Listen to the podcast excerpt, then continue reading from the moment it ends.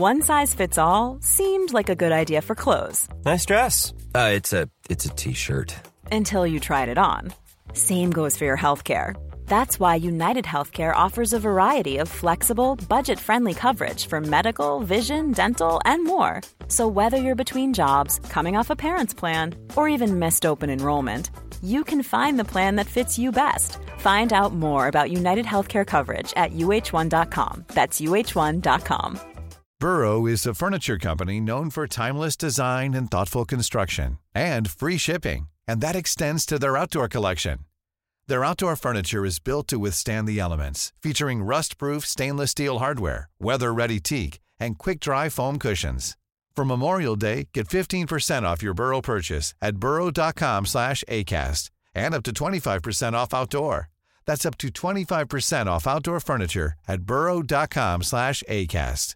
Mother's Day is around the corner. Find the perfect gift for the mom in your life with a stunning piece of jewelry from Blue Nile. From timeless pearls to dazzling gemstones, Blue Nile has something she'll adore. Need it fast? Most items can ship overnight. Plus, enjoy guaranteed free shipping and returns. Don't miss our special Mother's Day deals. Save big on the season's most beautiful trends. For a limited time, get up to 50% off by going to BlueNile.com.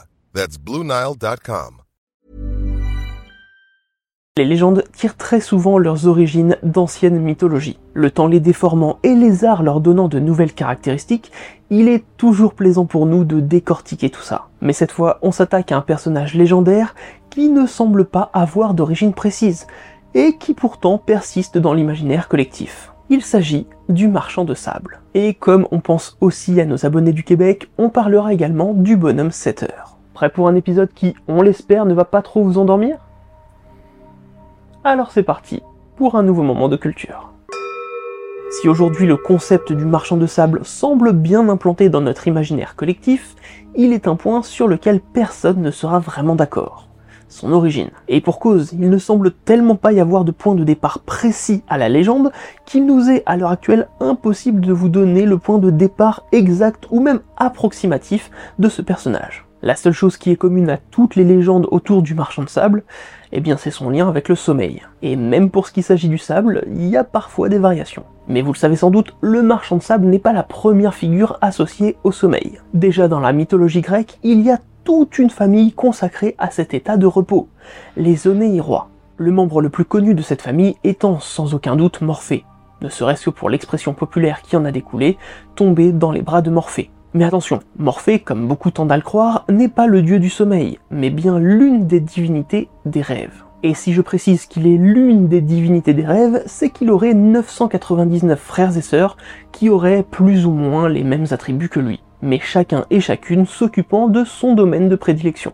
Morphée s'occuperait d'apparaître en humain dans nos rêves. Phobétor, l'un de ses frères, prend la forme d'animaux dans les cauchemars ou encore Phantosos, qui lui s'occupe plutôt d'apparaître en éléments du décor, comme euh, une pierre, la terre ou encore des arbres. Donc en gros, ces mille divinités s'occupent tout simplement de construire nos rêves. Non, le dieu du sommeil, c'est Hypnos. Mais avec lui, pas question de sable. L'un de ses attributs est le pavot, qu'il utilise comme une baguette magique pour endormir mortels et dieux. Un attribut tout à fait logique quand on sait que les plus anciens plans de pavots somnifères en Europe datent d'il y a plus de 4000 ans et ne jouez pas avec le pavot. C'est dangereux. Donc, quand bien même on tenterait d'établir un lien entre le marchand de sable et la mythologie grecque, il ne semble pas que cela puisse se faire de manière logique. Quant au lien entre le sommeil et le sable, on le retrouve tout d'abord en expression. Déjà en 1798, l'expression avoir du sable dans les yeux est référencée par la cinquième édition du dictionnaire de l'Académie française. On dit familièrement de quelqu'un qui a envie de dormir qu'il a du sable dans les yeux.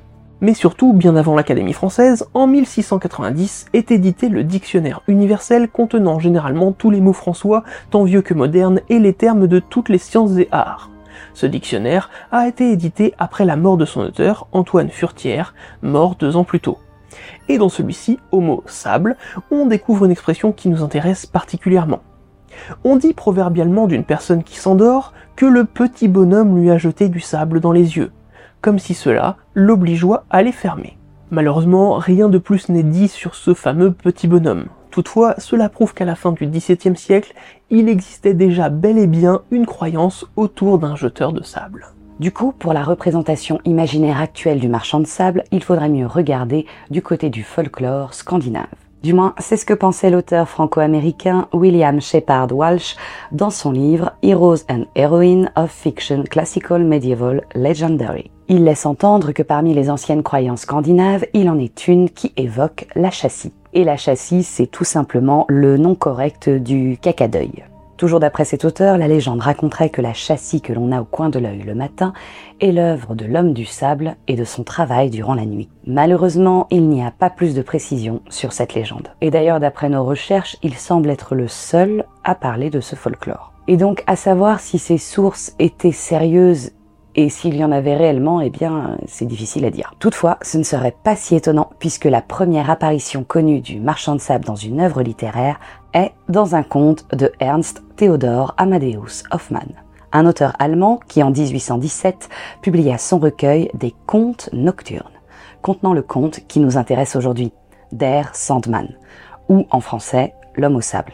Juste pour la petite précision, on a tendance à traduire le style de cet auteur comme des contes, mais en réalité, il s'agit davantage de nouvelles. Or, on sait que de nombreux mythes, histoires, contes et légendes allemandes et même européennes sont inspirés du folklore scandinave. Et d'ailleurs, si ce n'est pas encore fait, on vous conseille notre vidéo sur la chasse sauvage de façon à bien vous en rendre compte. Quoi qu'il en soit, l'histoire qui nous intéresse ici qui pourtant s'appelle l'homme au sable, ne parle globalement pas de ce personnage. L'histoire veut globalement nous montrer que les traumatismes de l'enfance peuvent avoir un impact sur notre vie d'adulte. Mais il y a deux passages qui pourraient nous donner quelques infos sur ce à quoi devait ressembler la croyance du marchand de sable au début du 19e siècle. Tout d'abord, un passage très sobre qui nous montre que l'homme au sable est associé au sommeil, et plus exactement à celui des enfants.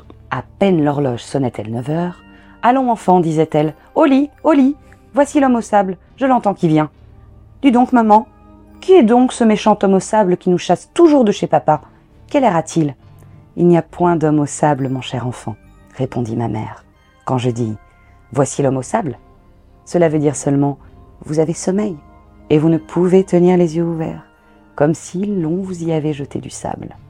Jusque-là, ça ressemble à ce que l'on connaît de notre marchand de sable aujourd'hui. Une figure légendaire qui personnalise le sommeil. Mais un petit peu plus tard, lorsque le personnage principal essaie d'en apprendre davantage sur l'homme au sable, eh bien voici ce qu'il découvre. Je demandais enfin à la vieille dame, qui avait pris soin de ma petite sœur. Quel homme c'était que l'homme au sable? Ah, Tanel, répondit celle-ci. Tu ne le sais pas encore? C'est un méchant homme qui vient trouver les enfants quand ils refusent d'aller au lit. Alors ils jettent de grosses poignées de sable dans leurs yeux, qui sortent tout sanglants de la tête.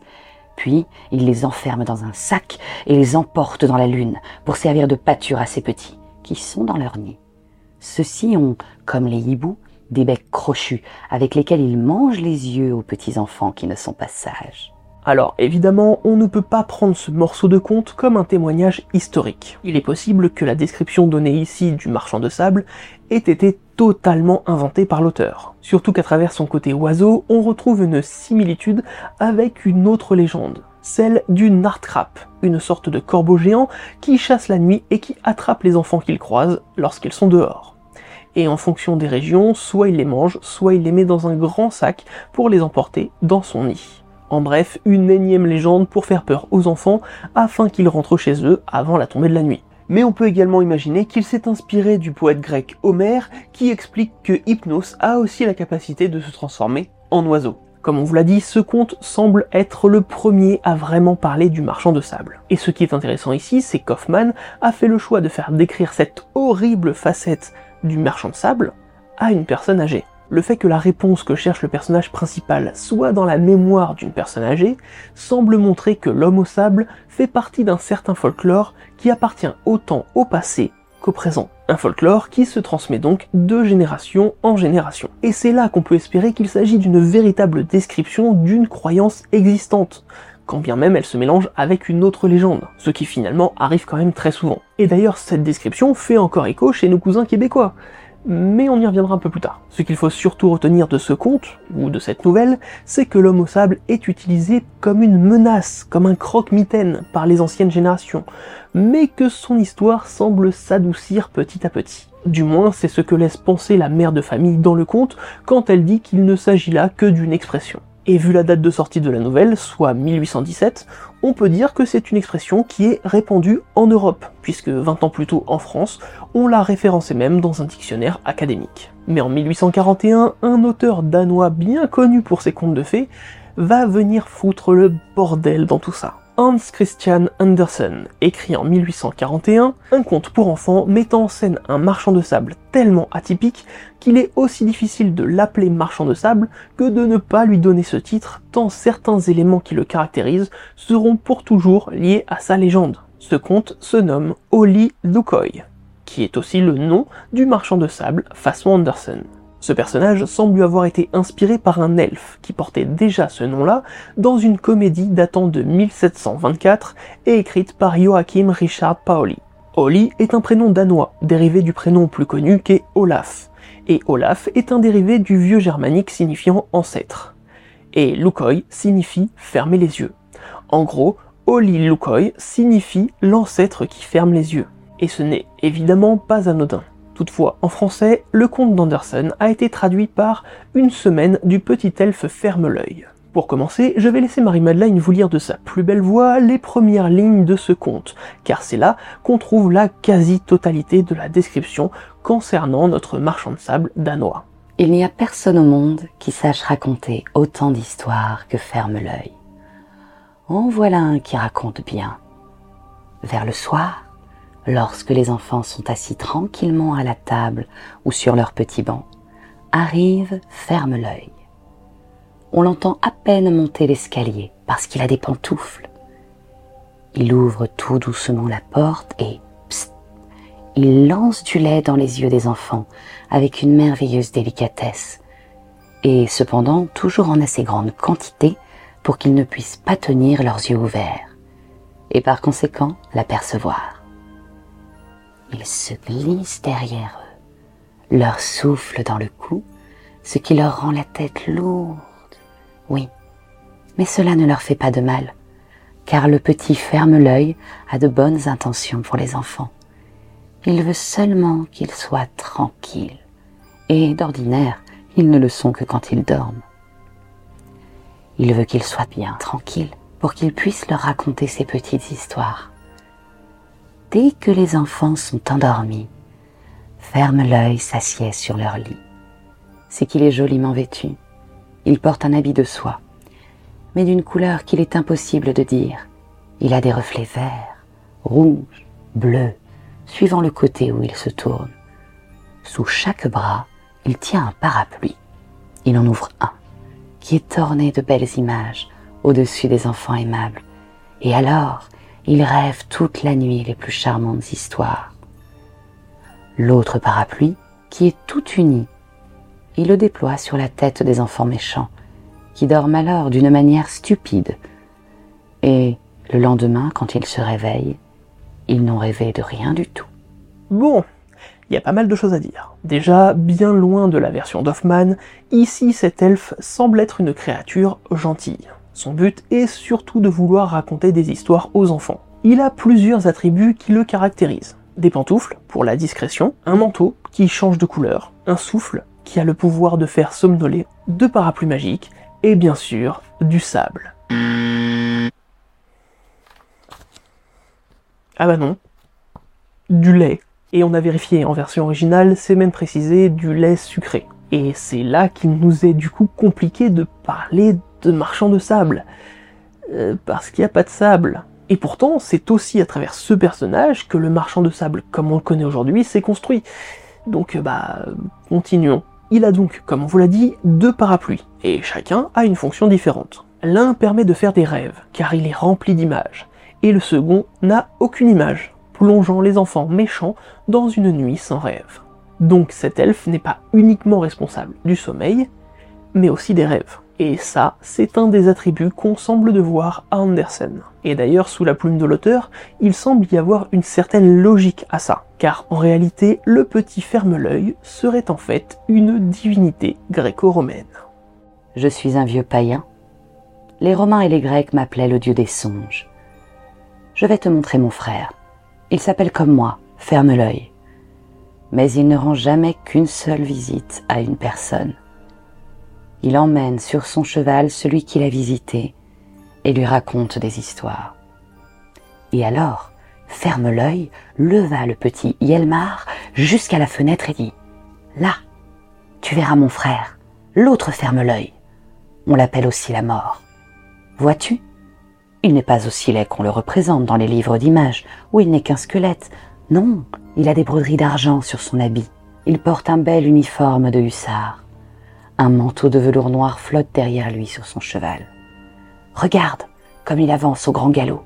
Il est donc clairement dit que le petit ferme-l'œil est bien inspiré d'une divinité grecque et romaine, justifiant ainsi son nom d'origine qui est Olilukoi et qui signifie, on vous le rappelle, ancêtre qui ferme les yeux. Mais si ferme l'œil est bien la divinité des rêves, on peut imaginer qu'on parle ici de Morphée, même si, comme on vous l'a dit, Morphée n'est que l'une des divinités des rêves. Mais bon, on va partir du principe que c'est le plus connu. Hein. Donc voilà. Le souci, c'est que Ferme l'œil précise qu'il a un frère, qui lui est la mort. Or, la mort chez les Grecs, c'est Thanatos.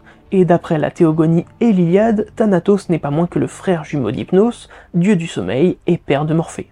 Donc Olilukoi a été créé par Andersen en mélangeant ou en confondant les attributs d'Hypnos et de Morphée. Et d'ailleurs, pour la petite digression, on peut constater que le deuxième ferme l'œil, malgré ses liens avec d'anciennes divinités, est à cheval. Un attribut qu'on ne trouve pas chez Thanatos, mais par contre qui est caractéristique de la représentation de la mort au XIXe siècle, bien qu'il soit précisé qu'il n'est pas un squelette comme peuvent le montrer les livres d'images. Quoi qu'il en soit, bien que ce conte d'Andersen ne soit pas le plus connu, il semble avoir marqué un tournant dans l'idée qu'on se fait du marchand de sable. Et bien que la version de l'auteur danois ne parle pas de sable mais de lait, eh bien il a rendu ce personnage gentil et bienveillant, mais surtout, il lui a donné la capacité de s'occuper à la fois du sommeil et des rêves des enfants. Et tout ça sans jamais vraiment le lier au mythe du Sandman. D'ailleurs, avant de commencer à parler de la propagation de l'idée amicale de l'homme sable, il y a une question qu'il faut se poser. Pourquoi, en français, nous appelons ce personnage le marchand de sable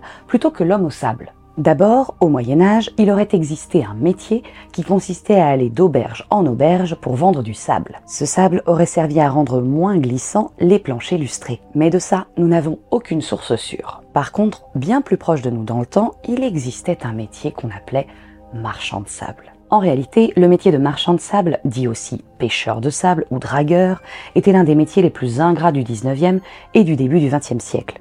Il consistait à extraire du lit des cours d'eau les matériaux meubles et les graviers nécessaires à l'industrie du bâtiment.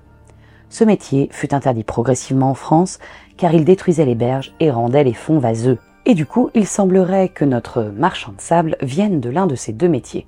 Ou bien peut-être des deux. Au début du XXe siècle, sous la plume de G. Jean Aubry, le marchand de sable passe de créateur de rêves à réalisateur de rêves dans Le marchand de sable qui passe, conte lyrique en un acte et en vers, écrit en 1905, le marchand de sable se retrouve entre un homme et une femme qui rêvent l'un de l'autre, mais sans jamais s'avouer leur amour. C'est lui qui fera en sorte que leurs rêves se réalisent en les poussant à s'avouer leurs sentiments, car lui connaît les rêves de chacun et semble vouloir que ses rêves se réalisent. L'année suivante, Albert Roussel compose une musique de scène pour accompagner le conte de Jean Aubry. Le marchand de sable qui passe, opus 13, comporte quatre mouvements qui accompagnent à la perfection les quatre scènes du conte. On constate alors que le terme de marchand de sable est bien attesté dans l'hexagone. Et d'ailleurs, il retrouve cette caractéristique de jeter de sable dans les yeux, car on peut lire Qu'entre vos deux regards, c'est le marchand de sable qui, de nouveau, jeta soudain sa poudre d'or. Toutefois, il faut le reconnaître, Jean Aubry ajoute une nouvelle divinité au background du marchand de sable, car dans ce contexte, il ressemble plus à un Cupidon qu'à un Morphée. En 1939, Sandman prend une nouvelle forme étonnante. Et cette fois, pas en Europe, mais aux États-Unis. On le découvre sous les traits d'un héros de BD chez DC Comics. Créé par Gardner Fox, le personnage de Weasley Dodds est un humain qui ne possède aucun pouvoir et qui résout des enquêtes Il a à sa disposition un pistolet qui, dans les toutes premières BD, lui sert à éjecter un gaz somnifère qui a une odeur de violette et qui laisse des traces de sable là où il s'en sert. Il est également équipé d'un masque à gaz afin de ne pas être touché par son propre gaz, mais aussi pour cacher son identité. Donc même s'il tient davantage d'un Batman que d'un elfe, eh bien les liens avec le sommeil et le sable sont présents. Très rapidement, un Sandman fait son apparition chez Marvel. Nous sommes alors en janvier 1943. Mais cette fois, il ne s'agit que d'un personnage secondaire chez Jimmy Jupiter. Celui-ci a pour fonction de recouvrir la cité des rêves d'une couverture à la nuit tombée.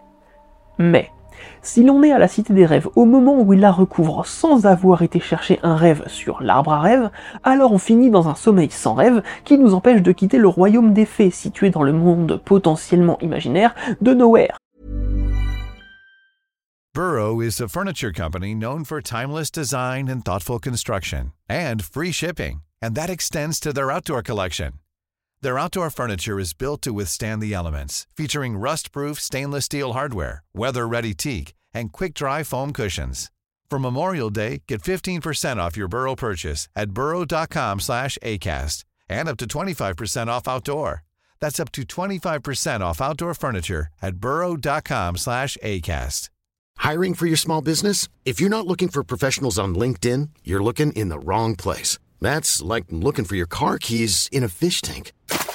LinkedIn helps you hire professionals you can't find anywhere else, even those who aren't actively searching for a new job but might be open to the perfect role. In a given month, over 70% of LinkedIn users don't even visit other leading job sites. So start looking in the right place. With LinkedIn, you can hire professionals like a professional. Post your free job on linkedin.com slash people today. Non, mais euh, j'ai rien à rajouter. Euh, moi, je trouve ça hyper logique. hein. Vivement que ce soit adapté au ciné. Ou pas Bon, pas grand chose d'autre à dire sur lui, vu que le personnage ne sera jamais réexploité par la suite, et qu'il ne marquera clairement pas les esprits. Mais toutefois, on peut constater que malgré son nom de Sandman, eh bien son pouvoir ne passe pas du tout à travers du sable, mais à travers une couverture géante. Toutefois, il garde bien un lien avec le sommeil et les rêves. En 1954, le marchand de sable devient une superstar des ventes de disques. C'est cette année-là que la chanson Mr. Sandman est interprétée pour la première fois par Vogue Morrow et son orchestre. Mais ce qui fera son succès, ce sera surtout les reprises qui en découleront la même année avec les groupes The Chordette ou encore The Four Asses. Et étonnamment, cette chanson a un arrière petit goût du conte lyrique de Jean Aubry. Car en première écoute, on pourrait penser que l'interprète demande au marchand de sable de lui donner un rêve. Mais en réalité, il s'agit davantage de l'interprète qui demande à ce qu'apparaisse dans sa vie une personne exceptionnellement belle et sexuellement attirante. Ce que les Américains appellent un dreamboat. Et pour la petite anecdote, cette chanson écrite par Pat Ballard a été, à l'origine, pensée avec deux pronoms, laissant le choix à l'interprète d'apposer un pronom masculin ou féminin de façon à orienter ce qu'il veut voir apparaître dans sa vie. Donc oui, encore une fois, le marchand de sable est associé à l'amour et au fait de faire d'un rêve une réalité. En 1959, c'est en Allemagne que l'image du marchand de sable prendra un véritable tournant et aura un impact dans toute l'Europe. D'un côté, l'Allemagne de l'Est diffuse à partir de novembre 59 Unser Sandmännchen, ou en français Notre petit marchand de sable. Il s'agit d'une émission de 10 minutes ayant pour but de sonner l'heure du dodo pour les enfants. Le marchand de sable devient alors un petit personnage de 24 cm de haut, portant un chapeau pointu et une longue barbiche blanche. À la fin de chaque épisode, le marchand de sable disperse une poignée de sable qu'il sort de son petit sac, obligeant ainsi les enfants à se frotter les yeux et à s'endormir. Ce personnage fait aujourd'hui partie intégrante de la pop culture allemande. Toutefois, cette émission a été créée par la télévision d'Allemagne de l'Est lorsqu'ils se sont rendus compte que la télévision d'Allemagne de l'Ouest préparait justement un programme pour enfants mettant en scène un marchand de sable. Cette émission s'appelait Sandmännchen, soit le petit marchand de sable, et fut diffusée à partir de décembre 1959, neuf jours seulement après son concurrent direct qui avait réussi à produire son émission plus rapidement. Ce marchand de sable est légèrement différent puisqu'il a une petite barbiche bien plus courte que son homologue. Toutefois, le principe de l'émission est exactement le même. Logique puisque même si elle a été diffusée après, il s'agit bien de l'émission originale. Mais celle-ci s'arrêta en 1989 après la chute du mur de Berlin, laissant ainsi toute la place à son concurrent. Ces émissions auront tout de même inspiré la télévision autrichienne qui diffusera une version adaptée de la version est-allemande dès 1960. La télévision bulgare qui a créé une émission nommée Bonne nuit les enfants en 1960 aussi. La télévision soviétique avec Bonne nuit les petits en 1964. Ou encore la télévision suisse-allemande en 1968 avec La journée est finie mais surtout le programme Notre Petit Marchand de Sable, donc la version est-allemande, inspira un certain Claude Lédu, qui sera à l'origine de la création de la version du Marchand de Sable la plus connue pendant de très nombreuses années en France, grâce à son émission Bonne nuit les petits. C'est le 10 décembre 1962 à 19h20 que la France découvrira pour la première fois Gros Ours, qui s'appellera par la suite Nounours, et Ulysse, le marchand de sable, joueur de pipeau sur leur nuage de transport. Notre marchand de sable français est jeune, pas de barbe, les cheveux courts avec un énorme col relevé, faisant quand même vachement penser au cliché du vampire. On s'égare. Et évidemment, à la fin de chaque épisode, il lance du sable qui endort les enfants. En France, le marchand de sable devient alors un être à l'apparence humaine, accompagné d'un ours, symbole du doudou pour l'heure du dodo. Il endort les enfants sur un nuage. Mais c'est surtout la version de la saison 2 qui marquera l'imaginaire collectif français une saison 2 qui durera quand même d'octobre 1963 à décembre 1973. Cette fois, fini l'énorme col relevé pour laisser place à une écharpe. La télévision en couleur nous laisse découvrir que notre marchand de sable est roux, et malgré ces changements, il garde quand même son pipeau. Et puisque de très nombreux enfants européens auront grandi avec l'image du marchand de sable, il est assez logique de retrouver ce personnage dans les créations des adultes des années 90 et 2000 mais étonnamment, il est souvent vu comme un antagoniste ou comme un anti-héros. Ainsi, à partir de janvier 1989, sous le label Vertigo qui appartient à DC Comics, on découvre un nouveau marchand de sable. Créé par Neil Gaiman, un auteur anglais, le comics Sandman sera édité en premier lieu aux États-Unis, qui, bien que très sombre, a cette fois réellement un lien avec les rêves. Il s'agit de Dream, appelé aussi Morphée, qui est le maître des rêves et le souverain de la dimension des rêves, où chaque humain va se réfugier quand il dort. Pour la petite anecdote, le Sandman des années 40 est évoqué dès la première BD en 1989, ce qui veut dire que les deux personnages évoluent dans le même monde, et d'ailleurs, plus tard, on découvrira qu'ils ont fini par se rencontrer.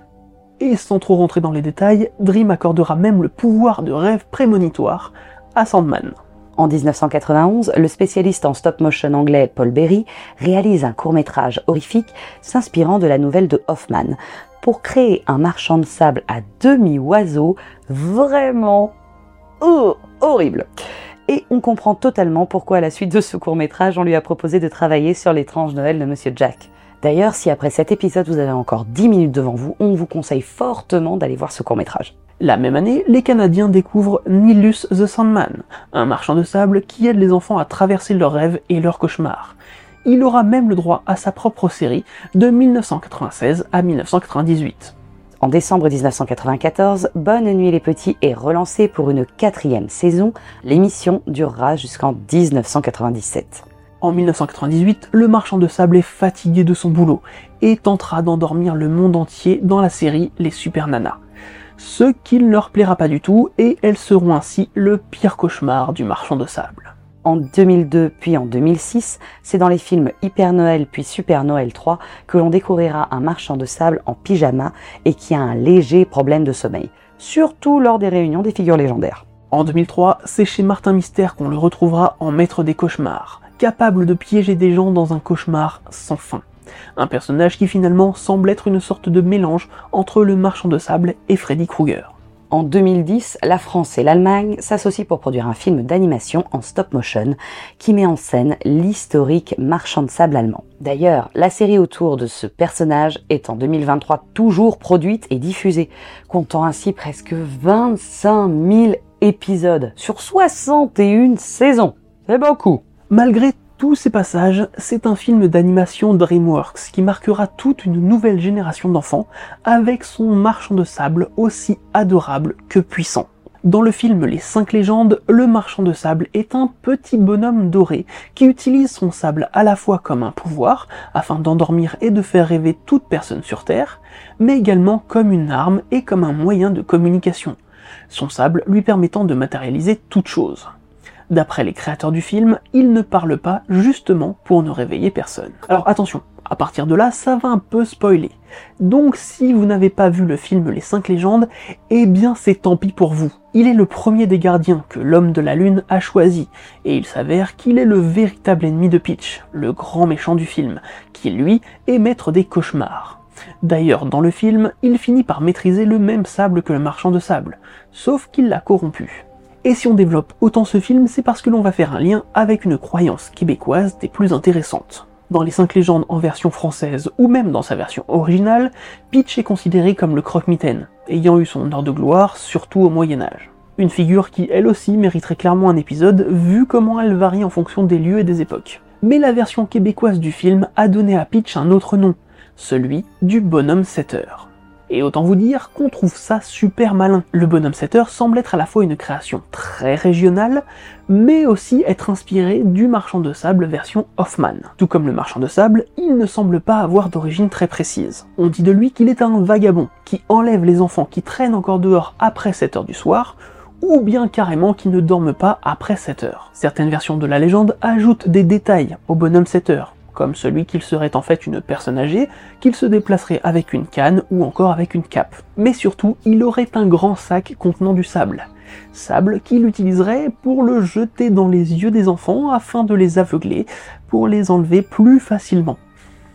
Voilà. Sympa, non? Et en effectuant nos recherches, on a découvert que le nom de bonhomme setter pourrait en réalité avoir plusieurs origines.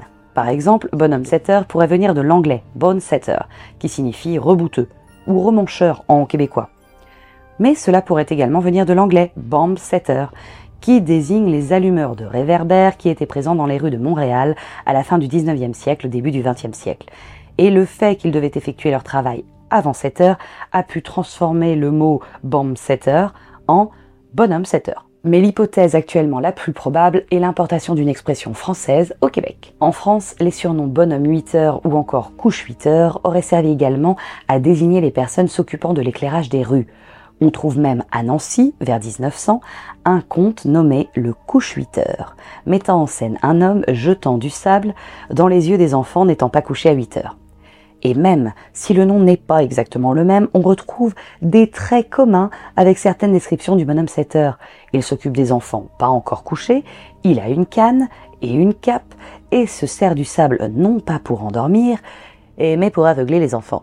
Maintenant, savoir si c'est ce personnage qui a inspiré le bonhomme 7 heures ou si c'est un Français qui a voyagé au Québec, qui a découvert le bonhomme 7 heures et qui s'est inspiré du bonhomme 7 heures pour créer le couche 8 heures, là impossible de vous le dire. Bref, que peut-on conclure de tout ça? Eh bien déjà qu'on ne sait vraiment rien sur l'origine du marchand de sable. Quelques suppositions par-ci par-là, une énorme évolution à travers la littérature et le cinéma, mais rien d'absolument figé sur son origine. Du coup, partant de ce principe-là, il est totalement logique que le personnage ait autant évolué en fonction de l'époque et des régions, faisant de lui un personnage de folklore très partagé, mais qui peut être adapté à la guise de chacun. Et au moment de cette vidéo, c'est le personnage de Dream, Morphée, qui est l'actuelle vision dans le monde entier du marchand de sable, grâce à l'adaptation de Netflix du comics Sandman, faisant ainsi du marchand de sable un personnage sombre mais touchant, qui utilise son sable comme un pouvoir de super-héros. Malgré son manque d'origine, on espère sincèrement vous en avoir appris plus sur l'évolution du marchand de sable. Sur ce, on vous souhaite une bonne nuit, et on vous dit à très vite pour un nouveau moment de culture. Planning for your next trip? Elevate your travel style with Quince. Quince has all the jet-setting essentials you'll want for your next getaway, like European linen, premium luggage options, buttery soft Italian leather bags, and so much more. And it's all priced at 50 to 80% less than similar brands. Plus, Quince only works with factories that use safe and ethical manufacturing practices. Pack your bags with high-quality essentials you'll be wearing for vacations to come with Quince. Go to quince.com slash trip for free shipping and 365-day returns.